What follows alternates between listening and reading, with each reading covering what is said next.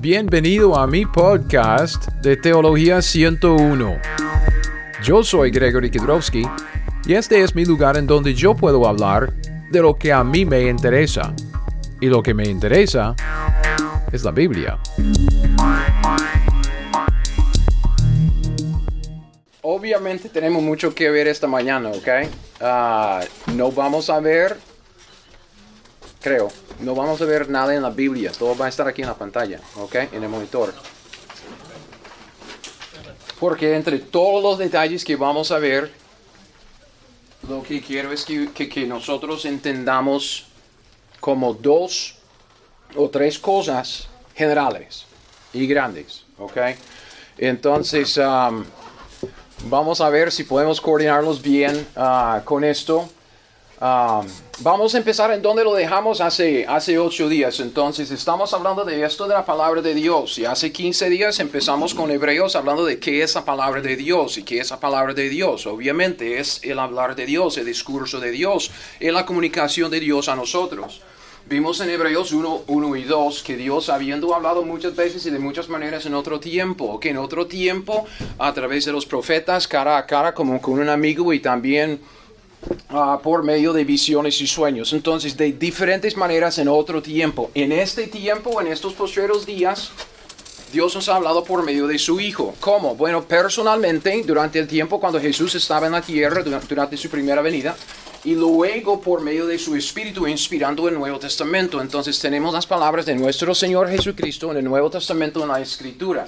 Eso nos llevó a la siguiente ah, lección de la siguiente semana, en esto de la preservación de la palabra. Entonces, la palabra, la palabra inspirada por Dios, ok, llegó a ser preservada por medio del mismo Espíritu que la inspiró. Dice en Salmo 12, que es lo que vimos hace ocho días, que por la opresión de los pobres, y vimos que los pobres, los menesterosos, son los judíos, los israelitas, ok. Por la opresión de los pobres y el gemido de los menesterosos, ahora me levantaré, dice Jehová, pondré en salvo al que por ellos suspira. Y dice en el versículo 6 que las palabras de Jehová son palabras limpias, como plata refinada en horno de, de tierra, purificada siete veces. Y luego en el versículo 7 dice que los guardarás, las palabras y los pobres, los guardarás de esta generación, los preservarás para siempre. Entonces Dios va a preservar tanto a su pueblo como sus palabras. ¿Ok? Ahora, según de Timoteo 3:15 al 17 dice que desde la niñez ha sabido las, las sagradas escrituras. Timoteo tenía en la mano para leer, escudriñar eh, y, y hablar la sagrada escritura, dice las cuales se pueden hacer sabio para la salvación por la fe que es en Cristo Jesús. Y Pablo dice que toda la escritura no fue inspirada, no ha sido inspirada, sino que la escritura que dice es inspirada por Dios. Entonces, si, si podemos encontrar la escritura, hemos encontrado lo inspirado por Dios. ¿Estamos? Ok, luego, quisiera que usted piense en esto, porque ahora vamos a, de esta base de la Biblia, vamos a lanzarnos a la historia y el desarrollo de esa historia por unos dos mil años. Cuando Cristo murió en la cruz, Él estableció el nuevo pacto, ¿sí o no? Que el nuevo pacto en su sangre. Con el nuevo pacto en su sangre viene una nueva mayordomía, una responsabilidad que Él entregó a nosotros con la autoridad de llevarla a cabo. La mayordomía de nosotros bajo el nuevo pacto es la gran comisión. Y dice, por tanto, ir y hacer discípulos a quienes? ¿ok? A todas las naciones, ¿ok? Que entonces, bajo el nuevo pacto, ¿cuál es la voluntad de Dios? ¿Cuál es la expectativa de Dios en nosotros? ¿Qué es nuestra responsabilidad? Ir a todas las naciones, ¿ok? Con la enseñanza que Dios nos ha dado. Eso nos da dos opciones en cuanto a la palabra de Dios y en cuanto a la escritura. Porque la escritura se escribió primero en el Antiguo Testamento en hebreo el Nuevo Testamento en griego. O vamos, hoy se adelantó.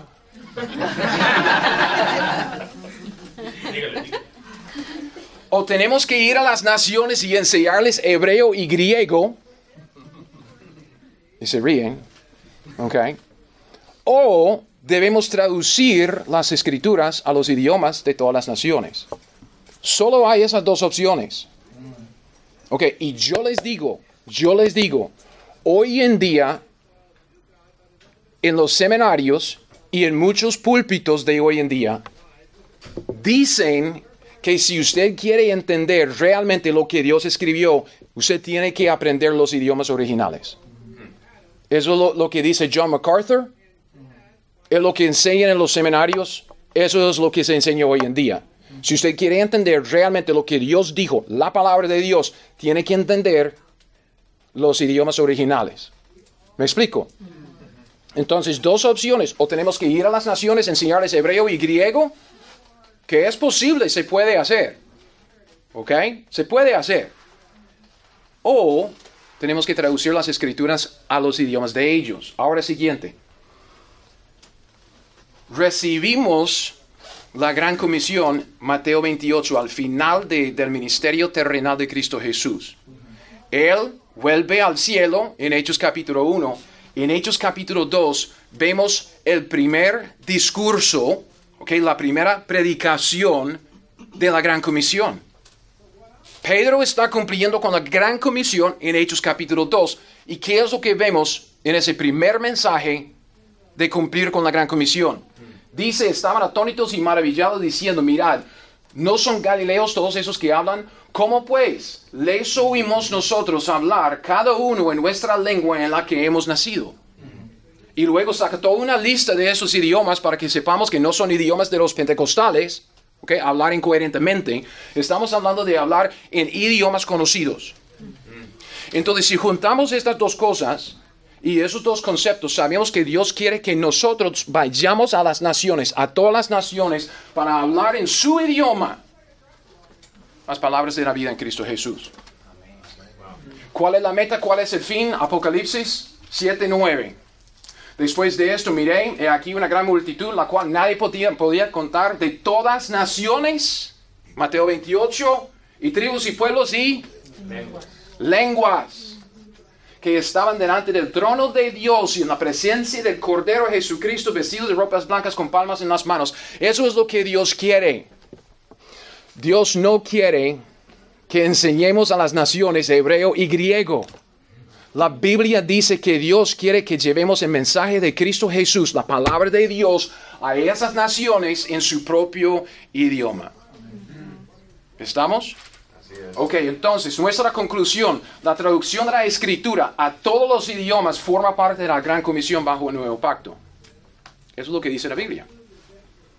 Si esta es la voluntad de Dios, y Dios hace y hará su voluntad, que es lo que vemos en la historia. Ahora, aquí es donde vamos a empezar a correr un poquitillo, ¿ok? Porque cuando estamos hablando del Antiguo Testamento, no tenemos mucho que decir. Los judíos fueron muy responsables con la escritura que Dios les entregó. No hay, usted tiene un, más o menos, ok, eso es como hay ciertas cosillas que, que podríamos decir de- del texto hebreo, pero a grandes rasgos, lo que tiene en el texto hebreo es el mismo texto siempre hasta 1937. ¿Ok? Se llama, se llama el, el texto que usamos el texto masorético. Es una copia. ¿Ok? Pero lo que pasa es que hasta 1937 es el mismísimo texto griego o, o hebreo siempre. Entonces, no hay tanto problema con el texto hebreo. No tenemos que preocuparnos si no hay tanta hablada y tanto problema con el texto hebreo. Es el texto hebreo, es el masorético. ¿ok? Los, entre comillas, los problemas que vemos tienen que ver con el texto griego. ¿Ok? Desde el tiempo de los apóstoles, ¿ok? para como poner como una estructura a los dos mil años hasta hoy en día. Y eso es lo que quisiera que, que ustedes vean esta mañana. Estos son nuestros pasos grandes esta mañana. Tenemos que hablar del tiempo de los apóstoles, ¿ok? Hasta más o menos 100 después de Cristo. Luego hay una época justo después de ellos. Y vamos a ver que la mayoría de la corrupción de los textos griegos de la Biblia sucedió justo después de los, de los apóstoles, en este tiempo, hasta más o menos 500. Luego tenemos la Edad Media, que es de, de, de 500 a 1500, unos mil años ¿ok? A la mitad de, de nuestra historia, um, donde la, iglesia católica estaba reinando sobre el, el mundo. Luego, una época dorada, empezando más o menos en 1500 con la reforma, y vemos que hay muchas traducciones y todo. Entonces vamos a, vamos a llegar aquí, no vamos a hablar de la moderna, la época moderna, ¿ok? Porque no sabía cómo ponerle, o época moderna, o época patética, o época... entonces no vamos a hablar mucho de eso. Si, si llegamos a, a, a esta época, entonces ya entendemos lo que necesitamos entender, ¿ok? En esta época de los apóstoles, ¿ok? Ese es un mapa. Ustedes saben cómo es. Aquí está Jerusalén. ¿Verdad? ¿Ok? Mar Mediterráneo, Italia, ¿ok? Es como la bota. Y luego Roma. ¿Ubicados? ¿Ok? Porque tenemos que trabajar en este mapa por, por un ratico esta mañana. ¿Ok? Cuando estamos hablando de la época de los apóstoles, estamos hablando de, del comienzo aquí en Jerusalén. Todo, todo empieza ahí. En Jerusalén es donde vemos a Jesús en, en, su ministerio, también la crucifixión, también los primeros escritos, ¿ok? Como Mateo. Cuando escribieron Mateo, ese evangelio de Mateo, lo escribieron como para respaldar el hecho de que Cristo era el Mesías y el cumplimiento de todas las promesas del Antiguo Testamento. Utilizaban Mateo como un tratado evangélico durante los primeros capítulos de Hechos, mientras que estaban predicando el evangelio del reino a los a los judíos. Entonces tenemos que empezar aquí, Jerusalén. Pero luego, ¿qué es lo que pasa? Los judíos rechazan a, Jesús y rechazan el Evangelio. ¿Y a dónde vemos llegar el Evangelio y el ministerio por medio de los apóstoles, especialmente Pablo? ¿A cuál ciudad? Antioquía. ¿Okay? O si está viajando a, a Colombia, Antioquia. Amén.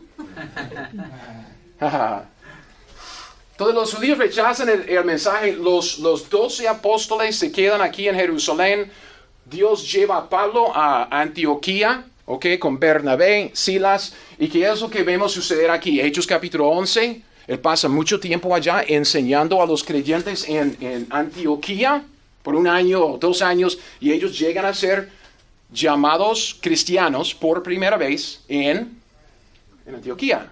Uh. También, empezando en Hechos 13, hasta el final del libro, ¿qué es lo que vemos Pablo hacer desde Antioquía? Tres viajes misioneros, ¿verdad? ¿Y a dónde sale? Porque tenemos que fijarnos bien en el movimiento de Dios. Esto se basa en lo que dice la Biblia. El movimiento de Dios de Jerusalén, Antioquía, saliendo de Antioquía a este lugar que se llama Asia Menor. De aquí a, a, Europa, pero siempre al norte del mar Mediterráneo. ¿ok? Porque también Pablo, después de, de salir, empezar iglesias, luego pasar por, por, por esas iglesias y hablar con ellos, les escribió cartas. ¿Ok? ¿Cómo cuáles? Romanos, Primera y segunda de Corintios, Gálatas, Efesios, Filipenses, aquí arriba, Tesalonicenses, luego los, uh, los pastorales que tenemos a Timoteo en, en, Éfeso, tenemos um, Tito en Creta y Filemón en no sé dónde, ¿ok? Entonces, fíjese en dónde salió Pablo físicamente para predicar la palabra, anunciar el evangelio y empezar iglesias. ¿Por dónde? Asia Menor, ¿ok? Asia Menor. Cuando él escribe cartas en griego, los originales inspirados, ¿a dónde van esas cartas? Hacia menor, es el mismo lugar. También el último libro en su Biblia, Apocalipsis, se escribió en más o menos 95. Juan, uh, échese para atrás uno. Eso, no, no, eh, así, ok. Juan escribió a siete iglesias. Éfeso, Esmirna, Tiatira, Pérgamo, uh, Laodicea, todos están aquí. Ok. ¿Ya ven? Un patrón de Dios. ¿Dónde está Dios trabajando en este tiempo de los apóstoles? ¿En dónde? En Asia Menor, al norte del mar Mediterráneo. ¿Qué es lo que pasa? Ok, después de, sí, ahora la siguiente. Después de los apóstoles, ahora estamos después de los apóstoles. Que Juan pasa de, de la escena en más o menos, ah, digamos, 100 después de Cristo. Entonces ellos empiezan a copiar los textos griegos. Ok, vea, vea la siguiente. Que lea esto conmigo. Desde el año 100, la muerte más o menos de, de Juan el apóstol, era la costumbre de cada iglesia tener su propia copia de los escritos de los apóstoles para que pudieran leerlos y predicar de ellos. Tengo una cita. Esta cita aquí es de Just- Justino Mártir y él lo escribió en más o menos 150 después de Cristo. Este es el testimonio de alguien que estaba viviendo en esos días en ese lugar. Y fíjese en lo que él dice. ¿Ok? Porque esta semana hay una conferencia de, de cómo es, de confianza o de certidumbre o Certidumbre. Y están hablando de la iglesia. ¿Qué estaban haciendo en las iglesias locales en el segundo siglo, en 150? ¿Qué estaban haciendo? Él dice, en el día llamado domingo, hay una reunión en un lugar de aquellos que viven en las ciudades o en el campo. Y los escritos de los apóstoles o los escritos de los profetas se leen mientras el tiempo lo permita. Cuando el lector termina, el que preside el discurso nos exhorta y nos invita a la imitación de estas cosas nobles. Usted sabe, si usted quiere saber el propósito de la iglesia local, leer la palabra, como hemos visto en el taller de maestros, como en Nehemías 8:8, leer la palabra, dar como la, el sentido para que la gente entienda y pueda aplicarlo. Eso es lo que estaban haciendo. Entonces, para el año 2000, 2000 200, dis- disculpe, para el año 200 después de Cristo había miles de copias de las escrituras. Porque cada iglesia, cada asamblea necesitaba una copia para leer y también había copias de los individuos. Entonces estamos hablando de gente agarrando los, los textos de- del Nuevo Testamento, copiándolo y copiándolo y copiándolo y copiándolo, porque cada iglesia, cada asamblea quería su propio Nuevo Testamento. Es por eso que cuando alguien dice que la iglesia católica decidió cuáles, cuáles libros deben estar en nuestra Biblia, mentiras. Estamos hablando de mil, 1050, 200 después de Cristo y ellos sabían cuáles eran los escritos de, de autoridad, cuáles son, eran los escritos de los apóstoles. No, Dios lo hizo dentro de la iglesia local. Ok, la siguiente. Entonces, después de, los apóstoles, ya tenemos los escritos de Pablo y los escritos de, los demás eh, autores humanos de- del Nuevo Testamento y también empiezan a traducirlos. Ok, al latín primero. ¿Por qué al latín? Ok, cuando crucificaron a Cristo pusieron el título de él sobre su cabeza. Este es el Cristo, eh, ah, rey de los judíos, y lo, lo pusieron en hebreo, griego y, y latín. Entonces las primeras traducciones que vemos de los escritos de los apóstoles y las copias son el latín antiguo. Fíjese, ok, fíjese, yo, es que todo esto, ya, ya hemos hablado por unos 5 o 10 minutos de, de- de- de estos años en, en, eh, durante el tiempo de los apóstoles y justo después. Vea lo que Dios está haciendo. ¿En dónde está Dios trabajando? En Asia Menor. Asia Menor. Ok, siguiente. También de Jerusalén llevaron las, ah, los escritos de los apóstoles a Egipto. Ok, y no tenemos tiempo para sacar todo un estudio bíblico, pero les pregunto, ¿Egipto en la Biblia es bueno o malo? Obvio. Llevan los escritos a Alejandría, Egipto. ¿Ok? En donde, vea la siguiente, en donde tenemos una conexión entre Alejandría, Egipto y Roma en Italia. ¿Ok? Véalo en la Biblia. Ahí la siguiente. Había rutas de mercado bien establecidos entre Alejandría, Egipto y Roma, Italia. Es, es Hechos 27, hay otro también en, en- Hechos, pero dice, hallando allí el centurión una nave alejandrina de Alejandría a Egipto que zarpaba para Italia y no- nos embarcó en ella. Entonces ya hay rutas establecidas entre Alejandría, Egipto y Roma, Italia. ¿Por qué es eso importante? La siguiente, porque las escrituras llegaron a Alejandría, Egipto, y fueron últimamente llevadas a Roma, ¿ok? Que es la base de la iglesia católica, ¿ok? estos textos, ok, ya, ya para atrás, eso. Cuando llegaron acá, y esa es la parte que pues no, honestamente no toqué, vamos a hablar un toquecito del asunto, pero aquí en Alejandría había una, una escuela, una universidad, ok, de filosofías. Y cambiaron los escritos conforme a sus propias creencias. Ok, Cuando estamos hablando de estos, estos creyentes aquí en Asia Menor, hay errores de dedo en las copias aquí. Porque si usted está escribiendo y brinca su ojo una, digamos, un renglón, al siguiente renglón, y usted ya como que un error de, de- de dedo, un error de, de ojo, se entiende. ¿Ok? Y si, si una copia aquí tiene ese error de, de dedo, pero hay 1500 que no tiene ese error, usted sabe, ok, ese es un error. Alguien puso un B en vez de V, una N en vez de M, una O en vez de U. Pero es uno y los demás, 1000, 1500, 5400 si quiere el número, a ellos es, es fácil de entender, ok, ese es un error de dedo, no hay ningún problema, y ahí sigue con la traducción. Aquí lo cambiaron, pero lo cambiaron. Lo cambiaron. Y los, los cambios y las corrupciones empezaron en los días de los apóstoles. Ahora la siguiente, vea lo que Pablo dice, según de Corintios 2.17, que Satanás estaba, estaba trabajando en los días de ellos. Pues no somos como muchos que medran. ¿Qué dice?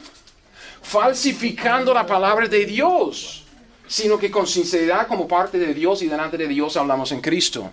Había personas, aún en los días de los apóstoles, al final del primer siglo, falsificando la palabra de Dios, cambiándolo. Y él dice en 2 de Tesalonicenses 2.2 que no os dejéis mover fácilmente de vuestro modo de pensar, ni os conturbéis ni por espíritu, ni por palabra, ni por carta, como si fuera nuestra. Que había gente escribiendo, yo soy el apóstol Pablo, yo soy Pedro, y yo soy, y yo soy, y yo. Eh, Era una corrupción de la escritura que empezó ahí en el primer siglo, la siguiente. Entonces, el lugar en donde cambiaron y corrompieron los escritos del Nuevo Testamento más era Alejandría, Egipto. Siguiente. Ese hombre sabe, o sabía, porque ya está muerto, pero ese hombre sabía más sobre la transmisión de los textos de, de- de la escritura que la gran mayoría en toda la historia. Y él dice, los, las peores corrupciones a las que ha sido sometido el Nuevo Testamento se originaron dentro de los 100 años posteriores a su composición. De 100 a 200. ¿Por qué? Es nuevo. Entonces, si Satanás puede corromperlo y echar, ah, echar por la borda todo lo, que, todo, todo lo que se escribió, entonces él gana. Gaius, que escribió antes del 200, vea lo que él dijo. Viviendo en esa misma época, las escrituras divinas que estos herejes han corrompido audazmente, imponiéndoles manos violentas con un pretexto de corregirlas. ¿Ok? Ahora, hay tres textos principales que vienen de Egipto que son los textos corruptos. ¿Ok? Hay más, digamos como 5 o 10, pero son tres. Tres, los principales. Ahora la siguiente.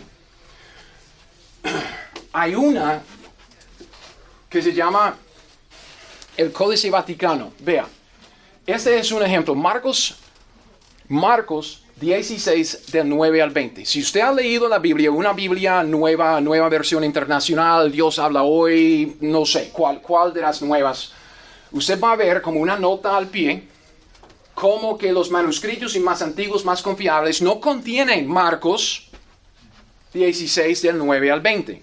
Entonces lo pone como en, en corchetes o algo así para que usted sepa que puede ser que como que hay una duda y no sé qué. Y yo le digo que no, no, no, no, no. Lo quitaron. Lo quitaron. Ok, ¿quién sabe griego? ¿Quién sabe griego? Como que nadie. Yo voy a mostrarles que usted puede ver esta corrupción sin saber nada de griego, ¿ok? Vea, ellos corrompieron la escritura quitando todo un pasaje, todo un pasaje, y dejaron el hueco después. ¿Ok? Ok, siguiente. Esta es mi copia del Códice Vaticano. ¿Ok? Es, una, es, es un texto griego. ¿Ok? Yo tengo una copia. Usted puede conseguir una copia también. Pero, ahora siguiente, Códice Vaticano. Fíjense en cómo, cómo ellos como que escribieron. Aquí tenemos, no sé si puede verlo, pero aquí tenemos el final de Mateo y el comienzo de Marcos. Entonces aquí dice, Kata es como que según y Mateo es, es Mateo. Mateo termina acá. Marcos empieza acá arriba. Entonces cuando ellos, los escribas, cuando ellos terminaron una, digamos, un evangelio, un libro, dejaron el espaciocito para arrancar de nuevo con el siguiente libro aquí arriba en la parte superior de la siguiente columna. Okay, porque para, para, que haya un espacio luego ya empieza arrancando desde la siguiente eh, columna. Okay, eso es lo que vemos en Mateo a Marcos, luego siguiente, al final de Lucas y Juan. Lucas termina acá. Juan empieza aquí. ¿Ve? Ok, siguiente. Aquí termina Juan y aquí empieza Hechos. ¿Ve? Entonces es, es una columna. Ahora la siguiente. Ahí está el final de Marcos. Lucas empieza en la columna siguiente la página siguiente. ¿Ve el hueco?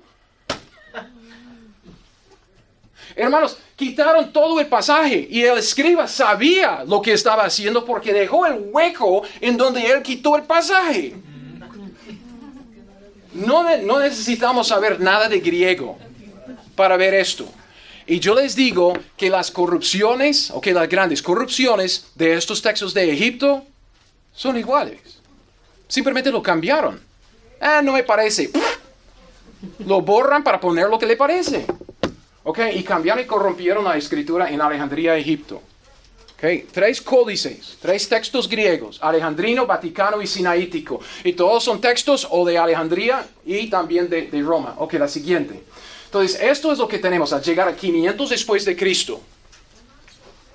Tenemos un montón de copias aquí arriba en Asia Menor, pero miles, hermanos, miles. Copias del griego y también el hebreo, del texto más, lo que llegó a ser el texto más masorético y luego pues traducciones al latín. Aquí abajo en Alejandría tenemos estos muchachos, ¿ok? Muy eruditos, cambiando y corrompiendo las escrituras y mandándolos luego a, Roma bajo Constantino. Cuando Constantino se convirtió en que 312 por ahí, él mandó a traer 50 copias de la Biblia. 50 copias de la Biblia. ¿Y a dónde los pidió? Alejandría, Egipto.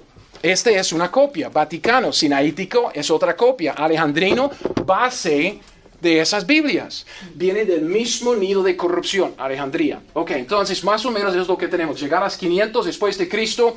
Vea, el 95 al 98% de todos los manuscritos griegos que existen son del grupo de los textos tradicionales de Asia Menor, ¿ok? Al norte del mar Mediterráneo. Este grupo de manuscritos se llama el texto recibido y el texto bizantino. ¿ok? Porque era el imperio del, este del imperio romano que se llamaba el imperio bizantino, ¿ok? Bizantino. Va a haber esa palabra. Los textos corruptos de Egipto y Roma forman el resto. Estamos hablando del 2 al 5% y estos textos corruptos se contradicen entre sí, tanto como contradicen a los textos tradicionales. Es decir, es decir, que, ok, aquí tenemos un texto griego tradicional y aquí tenemos el Vaticano hay diferencias porque cambiaron este texto. Pero digamos, si yo tuviera, y, no lo traje, tengo, lo tengo en mi casa, si yo tuviera el texto sinaítico, es que habría tantas diferencias entre el sinaítico y el Vaticano como entre el Vaticano y el texto griego. Bueno, ¿por qué? Porque los cambiaron. Y es obvio. Entonces, usted va a oír esto cuando usted lleva un curso, usted lee algo, usted va a oír de diferentes familias de textos. Okay, tenemos una familia de los textos tradicionales de Asia Menor. Y tenemos otra familia de los textos del, del occidente. Como un grupo, y lo que quieren, lo que quieren. Es que usted entienda como que hubiera un grupo grande de otros textos del occidente, tanto como hay, hay un grupo grande de textos en Asia Menor. ¿Sabe? Es una mentira. Lo que tiene es ese grupo, eso es un grupo enorme, hermano, enorme. Miles de copias del texto y manuscritos ahí confiables que los creyentes pasaban de generación a generación de Asia Menor hacia Europa. Es por eso que se llama el texto recibido, porque fue pasado de generación en generación. Es, es el texto que hemos recibido desde el nido de los apóstoles Asia Menor. Y hay otros pocos cuantos contados. Tres principales. Tres. Tres. Tres. De Egipto. No hay familias. Hay un grupo grande y hay tres. ¿Ok? Siguiente. Entonces, en la Edad Media, de 500 a 1500, Roma consolida su poder sobre el mundo conocido, se llama la Iglesia Católica. Los creyentes de Asia Menor salen hacia el noroeste, el norte de Italia, Europa. Salen de misiones. ¿Por qué? Esa es la gran comisión. Hermanos, ¿para qué estamos aquí? ¿Para qué estamos aquí?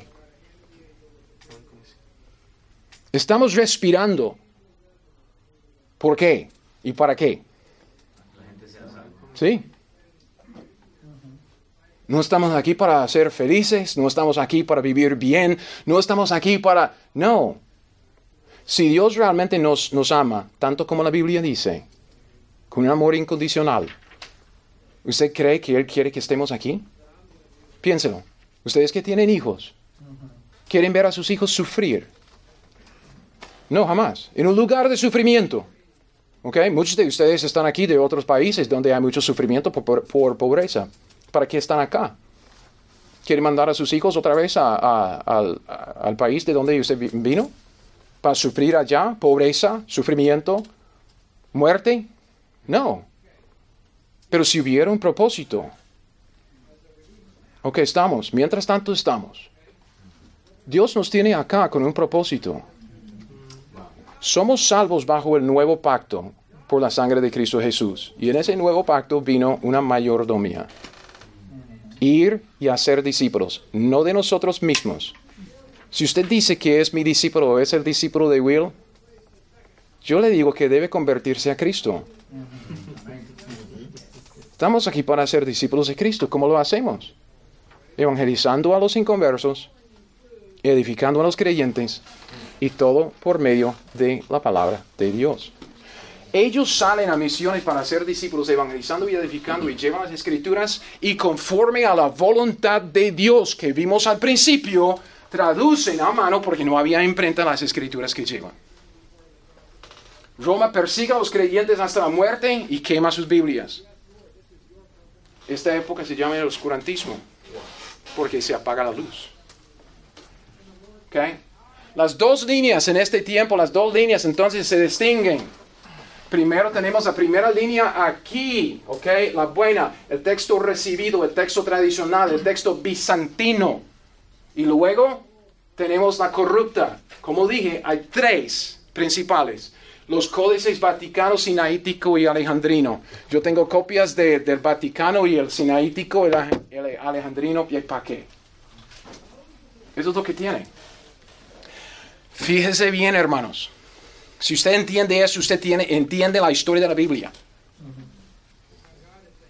Todo lo que Dios está haciendo y lo que el diablo está haciendo. ¿De dónde quiere su Biblia? ¿De cuál línea? La buena. La buena. Ok, siguiente. Hay dos eventos que pasan por la pura casualidad. Okay, al final de esa época del oscurantismo de 500 a 1500, miren, 1452, esto es casi chistoso. Johann Gutenberg inventó la, imprenta. ¿Ok? 1452 es cuando salió la primera página de su imprenta de la Biblia. ¿Ok? El mundo estaba preparado para la Biblia y traducciones de ella. El problema es que no tenían los textos griegos para traducir o los hebreos. ¿Por qué? Porque todo estaba a mano. Manuscrito, cuando usted oye eso, manuscrito es un escrito a mano. ¿Ok? Lo que necesitamos son, son cosas imprentas. ¿Por qué es que podemos sacar una Biblia hoy en día por 10 dólares, 5 dólares, 3 dólares? Porque es barato. Es que sale por la imprenta. Ok, entonces el problema con esto es que, listo, tenemos la imprenta, pero no tenemos los textos griegos. ¿Dónde están los textos griegos en este entonces? Asia Menor, Bizantino, Constantinopla. Pero en 1453, año después, vea lo que pasa. Los musulmanes invadieron Asia Menor y que llegó a ser Turquía. Todos los cristianos tuvieron que huir de allí salieron para Europa con sus manuscritos griegos, hebreos y latines. ¿Sabe? Bizancio. Ok, Bizancio es, es la ciudad capital de ese lugar, Asia Menor, en, uh, eh, en, el tiempo de los griegos. Llegan los romanos y bajo Constantino cambian el nombre. Constantinopla, ¿ok? Muy humilde el hombre. Llegan los musulmanes y sabe, ¿sabe cómo se, se llama? Istambul. Islambul. Porque los de Islam conquistaron ese lugar. Entonces todos los cristianos se fueron. Agarraron sus Biblias, todas sus traducciones y salieron. ¿A dónde? A Europa, ¿ok? Europa. Entonces ellos agarran todos sus textos, así, todos los textos, y salen, ¿ok? de Asia Menor hacia el noroeste, hacia Europa e Inglaterra. ¿ok? Y este es el comienzo de lo que yo llamo la época dorada, la imprenta de texto griego. Empiezan a desarrollar el texto griego. Primero, ¿por qué? Porque ya tenemos el texto hebreo. Como les dije, no hay trabajo que hacer en el texto hebreo, los judíos lo cuidaron bien. Pero en esta época, empezando con Erasmo, en 1516, Erasmo, esta. Imprenta. Si usted quiere comprar una copia del texto griego que, confeccionó Erasmo en 1516 hasta 1535, porque pasó por varias revisiones, bien lo puede hacer. Creo que cuesta como 35 dólares.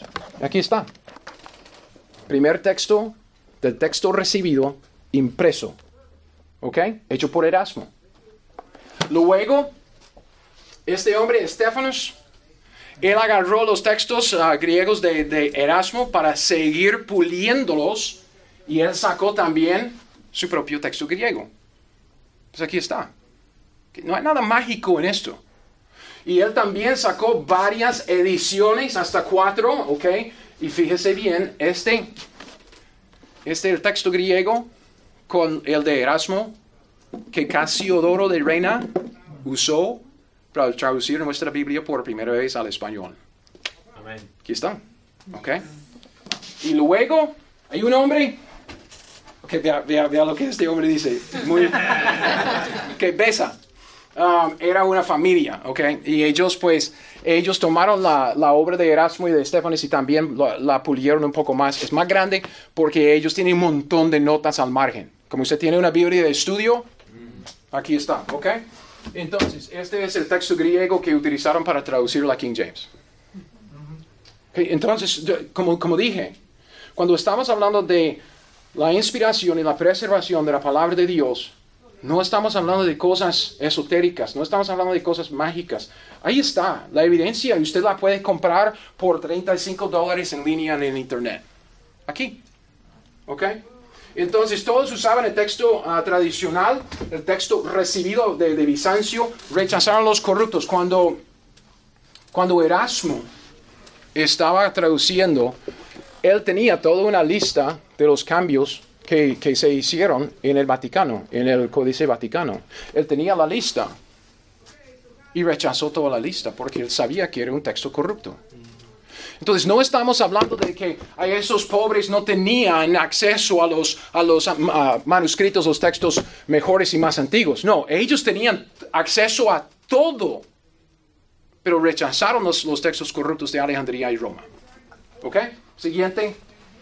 Entonces, cuando empezaron con, con, los textos griegos, ya llegamos a esta época de traducir la Biblia al inglés. La primera traducción, ok, eso como queda aparte. Juan Wycliffe tradujo la Biblia 1382. Obviamente, antes de la imprenta. Lo hizo todo a mano. Todo a mano. No tenía textos griegos, él tradujo la Vulgata Latina de Jerónimo. ¿Ok? La Vulgata de la Iglesia Católica. Entonces, así es como empezó la traducción en inglés. Luego llega Tyndale y él empieza con el texto griego de Erasmo en 1525 y hace una nueva traducción al inglés, ahora con base en los textos griegos que están llegando de Asia Menor. Llegan más textos y hay más desarrollo en los textos griegos, entonces hay más desarrollo en las traducciones y ellos van con base en lo que hace Tyndale, con una revisión en 1535, luego otra revisión, otra revisión, otra revisión y llega aquí hasta la King James. Ahora, la Biblia King James tenía 54 traductores que trabajaban en comité, grupos. Se dividieron en seis grupos, empezaron a traducir en más o menos 1604. Pasaron cuatro años, cuatro años enteros, haciendo la primera traducción preliminar. Una obra, pero detallada. Okay, pasaron otro tiempo revisando, puliendo su traducción preliminar. Utilizaron la tercera y cuarta revisión de Besa. Esta. ¿Ok? Y el texto hebreo masorético. Y a, la par tenían varias traducciones, obviamente en latín, alemán y español. porque cuando tradujo Valera su Biblia, o más bien, Valera revisó la obra de Casiodoro de Reina, y tenemos la Reina Valera 1602. Entonces, los traductores de la King James tenían a la par la primera edición de la Reina Valera. ¿Ok? Ahora, terminaron su traducción en 1611 y esa Biblia pasó por varias revisiones hasta más o menos 1769. ¿Ok? Las primeras ediciones de la King James incluían los libros apócrifos. ¿Ok? Buena pregunta de, de alguien aquí en, en, la clase. ¿Qué de los libros apócrifos? Los libros apócrifos quedaban entre los testamentos. ¿Ok? Como notas de estudio en las Biblias de hoy. Si usted tiene una Biblia hoy, usted tiene notas al final o notas en el margen. ¿Ok? Y usted sabe que no forma parte de lo que es la escritura, ¿verdad? Sí, eso es igual. Libros apócrifos como por su valor histórico, nada más. Al final, pues los quitaron para, para, para no tener confusión. Ahora, la Biblia Reina Valera, Caso de Oro de Reina tradujo su Biblia al español 1569. Cipriano de Valera revisó su obra en 1602. Pasó por varias revisiones menores hasta 1909. En 1909 se hizo una revisión mayor. Se puede conseguir esa versión, se llama la versión antigua. ¿Okay? Se usa mucho al norte de México. Y luego en 1960 había otra revisión cambiando o estandarizando la ortografía, cambiando términos antiguos, suavizando gramática y había algunos cambios muy pocos de texto. Por ejemplo, ¿ok? Por ejemplo, y todas estas de Reina Valera a 1909 hasta 1960, estamos hablando de Biblias que se basan en el texto recibido. ¿Ok? Lo mismo que, que la King James. La siguiente. Esos son unos ejemplos. Hay, páginas que, que, podría haber ah, mostrado aquí. 1909 ah, por esta columna y 60 por esta columna. Ah, cambiando lo que dice, nosotros decimos acaba de morir. Pero en la antigua dice es muerto poco a. Ve como que saca la risa, porque uno como que raspando la cabeza dice, ok, creo que entiendo. Yo como gringo, ni papa, man, ni papa, ok. Dolencia, achaques, ah, ok, poderes, virtudes, ¿qué más? Ah, traer paz, meter paz, gobernadores, el presidente, recompensa es merced. Como dicen los españoles, merced, ay mi merced, ok, um, prisa, prisa. Está bien, está bien. Son si alguien quiere usar la 9, yo digo, está bien, pero ya tiene otro trabajo porque tiene que explicar es, ese español antiguo, ¿ok? Pero vea la siguiente, y, creo que aquí es donde tenemos un problema grave, ¿ok? Porque en la 9, ¿ok? Esa es la antigua. tiene la palabra salud 172 veces. Solo usa la palabra salvación 19 veces. Mientras que en la 60 se usa la palabra salud 8 veces y la salvación 165 veces. ¿Por qué saco esto? Porque hay muchas, muchos pasajes en la Reina Valera en donde se refiere a la salvación de los pecados del infierno, la salvación, convertirse a Cristo, salvación, como salud. Porque antes así es como se usaba la palabra salud. Aún se escribe Salvador, Salvador. Salud. Un ejemplo. Aquí está la 9, ok, la antigua. Romanos 1.16. Dice, porque no me avergüenzo del Evangelio porque es potencia de Dios para, para salud a todo aquel que cree al judío primeramente también al griego. Mientras que la 60 dice, porque no me avergüenzo del Evangelio porque es poder de Dios para salvación a todo aquel que cree al judío primeramente también al griego. ¿Ok? Esta es mi opinión. ¿Ok? Lo, lo siguiente. Yo digo, con la confusión hoy en día que el movimiento pentecostal ha causado, creo que el uso de la palabra salud por salvación en la antigua es la razón principal por la cual Dios no está usando la versión antigua tanto como está usando la 60. Causa una confusión increíble. ¿Ok? Porque cada vez que usted se topa con un pasaje acerca de la salvación, tiene que explicar la palabra salud, que no estamos hablando de, de, de, de la salud física, estamos hablando de la salud del espíritu y el alma. Entonces, la 60 cambia el uso para el uso actual de la palabra salvación. La siguiente. ¿Cuál Biblia debemos usar? Ok, ahora sí estamos llegando, estamos llegando a, a, al asunto. La respuesta fácil, ok. Use una Biblia de la línea de los textos tradicionales, ok. Una Biblia de la buena línea de texto recibido. En inglés, la última que salió de esa línea, la última, es la King James. Después, después de la King James, pasa casi 400 años hasta que tengamos otro, otra traducción de la Biblia al inglés. Y eso es una traducción de los textos corruptos, ¿ok? La versión revisada. Pero la King James es la última que salió de, de esa buena línea en inglés. Entonces, si usted habla inglés, quiere una Biblia en inglés, use el King James.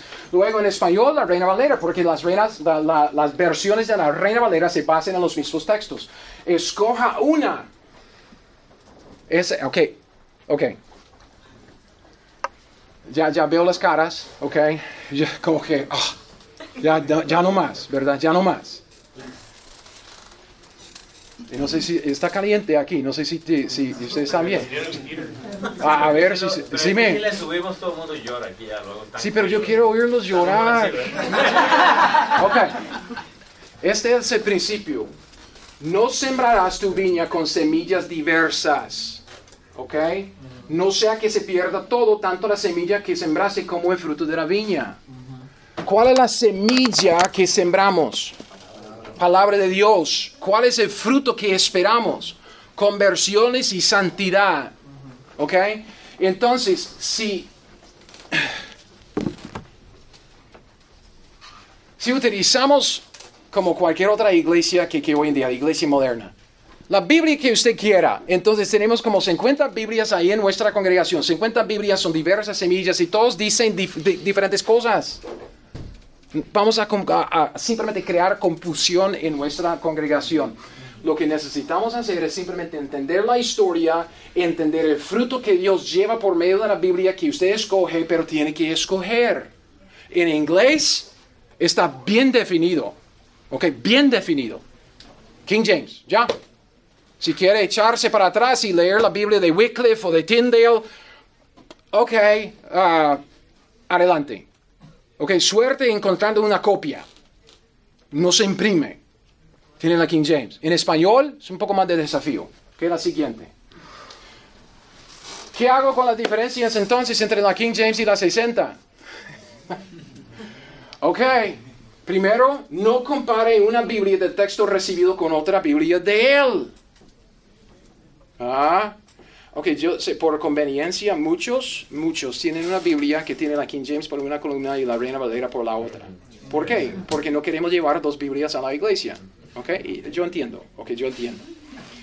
El desafío que usted tiene es que no debe comparar una columna con la otra, Así es. porque se va a confundir. Se lo digo. ¿Por qué? Porque, vea, no compare la King James con la Reina Valera. No compare la Reina Valera 1909 con la Reina Valera de 1960. ¿Por qué? Ese es el principio esencial. Cada Biblia es un sistema cerrado. ¿Qué es lo que dijo Sam esta mañana? Vamos a estar en Proverbios los, los martes, con un proverbio comparando la escritura con la escritura, ¿verdad? Y cuando dice comparando la escritura con la escritura, ¿qué, qué está diciendo? Vamos a comparar el texto griego con el King James. ¿Qué es lo que usted sabe que Sam está diciendo? Vamos a abrir la Biblia King James, leerla y comparar otros pasajes de la misma Biblia para entender lo que la Biblia dice. Cada Biblia que sale de esos textos es un sistema cerrado, ¿ok? Dios diseñó la escritura para hacer su propio diccionario, su propio comentario. ¿ok? Comparamos la escritura con la escritura dentro de la misma Biblia. No usamos la King James para definir la Reina Valera y no usamos la Reina Valera antigua para definir la 60. ¿Estamos? Ok. Pero siempre hay cosas en la Biblia que son diferentes. Entonces uno dice, "Ah, ¿qué hago? ¿Verdad? ¿Qué hago? Cada idioma es de un grupo de personas específicas. Es el gringo diferente que el español. En cultura y sociedad y, y- y modo de pensar. Obvio. ¿Ok? ¿Es bueno o malo? No, es simplemente el hecho. ¿Ok? Debemos entender que lo que Dios dice en la King James es para los que hablan inglés. Y lo que Dios dice en la Reina Valera es para los que hablan español. Yo no puedo utilizar la Biblia traducida por Lutero al alemán para hablar a los latinos. Si yo quiero hablar a los latinos y ir y hacer discípulos a todas las naciones, ¿cuál idioma voy a usar? El español. Y la Biblia que Dios me dio por medio de la línea buena al español. Siguiente. Entonces, ok, pero ¿qué, qué hago? ¿Qué hago con las- esas diferencias? Entiende que la gran mayoría de las diferencias que vemos entre la King James y la Reina Valera se puede explicar fácilmente con un poco de estudio. Con aplicar lo que llamamos nosotros en Costa Rica la jupa. Ah.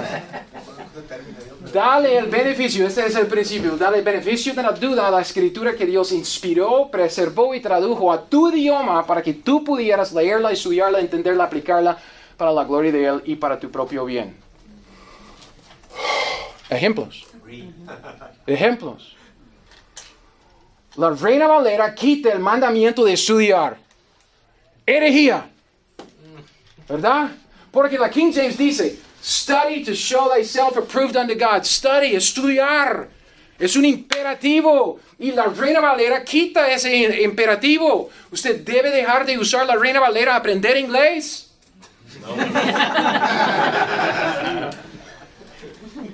La Reina Valera dice, procura contingencia. Ay, entonces, ¿qué hacemos? Ok, un poco de estudio. Siguiente. Vea, la primera cosa que queremos hacer es comparar la escritura con la escritura, pero la King James con la King James. ¿Estamos? Esa es una concordancia. Esa es la palabra study, estudiar. Solo aparece tres veces en, en la Biblia King James. Tres veces, dos en el Nuevo Testamento. Ok, en Eclesiastés 2.12 que dice que mucho estudio es fatiga de la carne. Ok. Amén.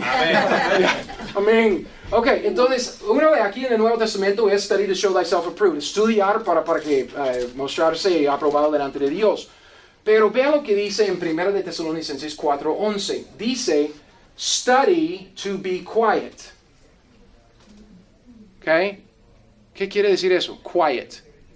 Como quieto, Silencio. tran- tranquilo. ¿Cómo, ¿Cómo voy a estudiar? ¿Cómo voy a estudiar como académicamente para estar tranquilo? ¿Sabe lo que es? Como, ¿Qué es lo que dice? Study. Aquí en 1 de Tesalonicenses 4.11. ¿Sabe? Es lo mismo en el español. Ok, no lo tengo aquí, voy a leerlo. 1 de Tesalonicenses 4.11, la Biblia dice, procuréis tener tranquilidad. Procurar, procurar. Es lo mismo. ¿Ok? Entonces, study tiene que ver con procurar en el inglés. La siguiente. También podemos fijarnos en la palabra griega que se, se traduce estudiar en español o en, inglés, ¿ok? Es, es el número en, en, en la concordancia de Strongs 4704, ¿ok? Aquí está, ¿ok? Es- estas son las traducciones de esa palabra griega. Endeavoring, que es la mi- misma palabra, estudiar. Endeavoring es como procurando. Endeavor, procurar. Study, como estudiar, pero sabemos que tiene más como, como con diligencia. Dice, do thy diligence, diligencia. Do thy diligence, diligencia. Be diligent, sea diligente. Let us labor, trabajar. Diligencia, endeavor, que es procurar. Diligencia. Así es como se traduce esa misma palabra griega en la King James. Procurar con diligencia. Ok, la siguiente. Ahora sí llegamos al tercer paso que dice mataburros. Ok. Primero dice aquí to muse es como que, que pensar, como dar pensamiento, eso es como que aplicar la mente a libros, como, como entendemos estudiar, pero aquí al final, vea, to endeavor diligently. Procurar con diligencia.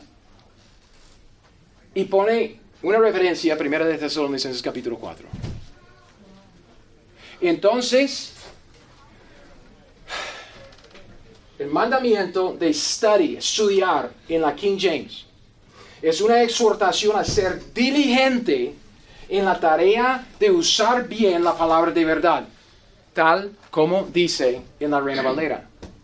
Incluye el estudio académico, pensando, meditando, por supuesto, pero abarca mucho más. No es solamente el estudio, estamos hablando de, de aplicar la diligencia para procurar entender y aplicar bien la palabra, tal como San dijo en, en el mensaje esta mañana.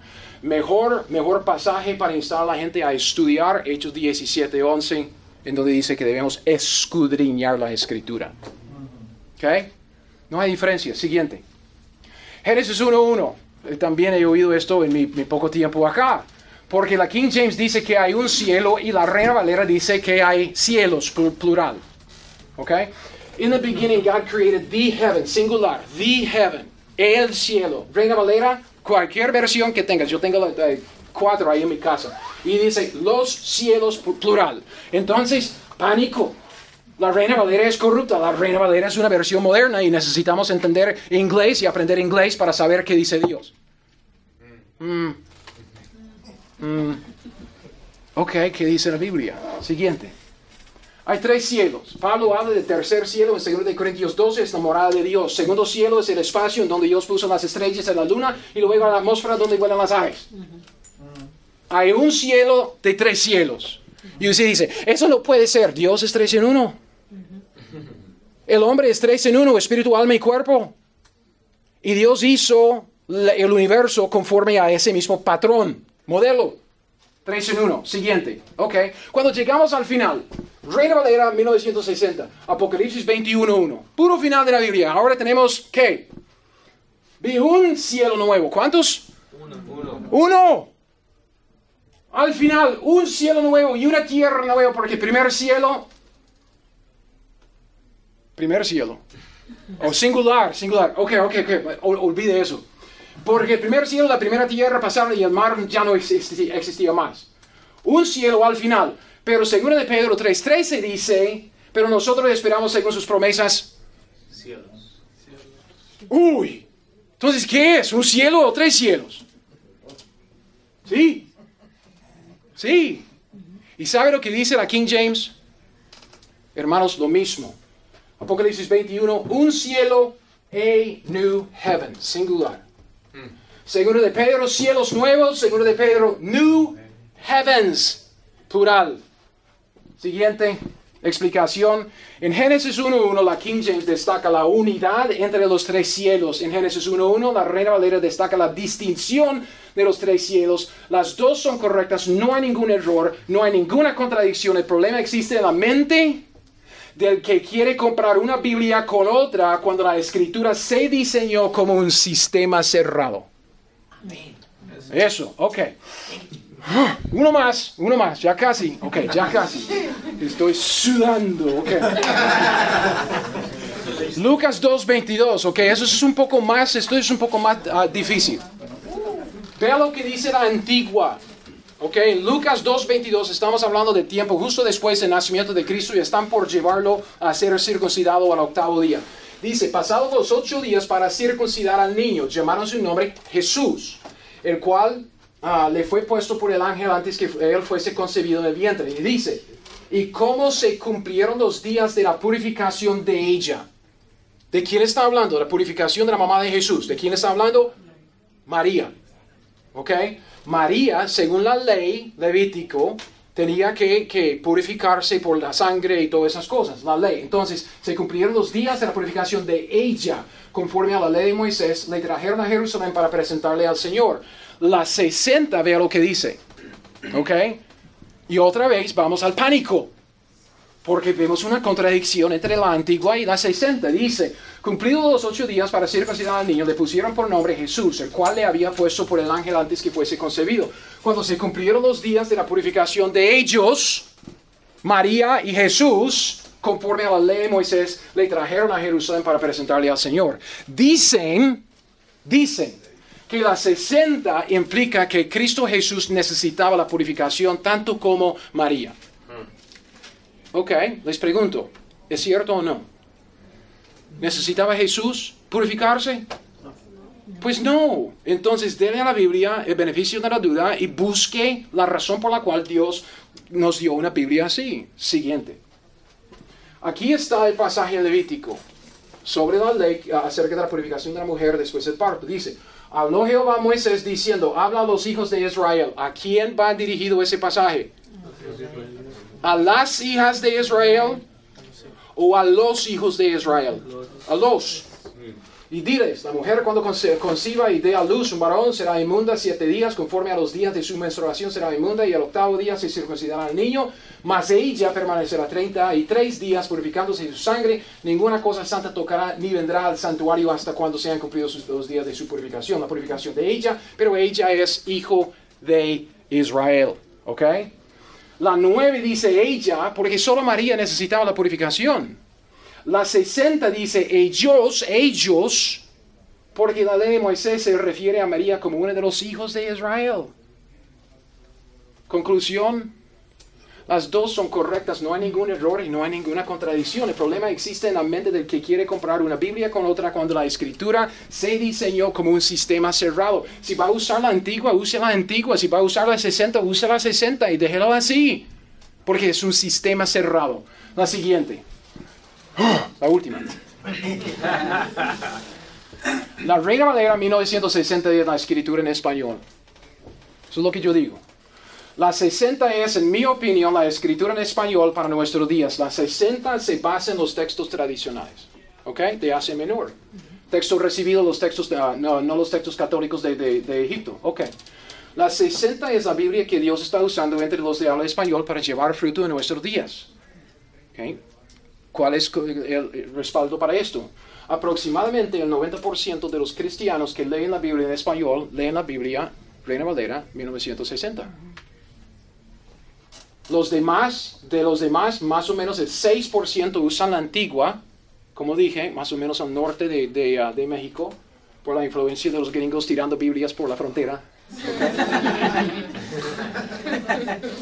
y luego el 4% usan cualquier otra versión, hay, hay, una mezcla de todo. Dios está usando la 60 para llevar fruto entre nosotros, los de habla española aquí en, en, en nuestros días creo que nosotros tenemos la certidumbre de las palabras de verdad hoy en la Reina Valera 1960.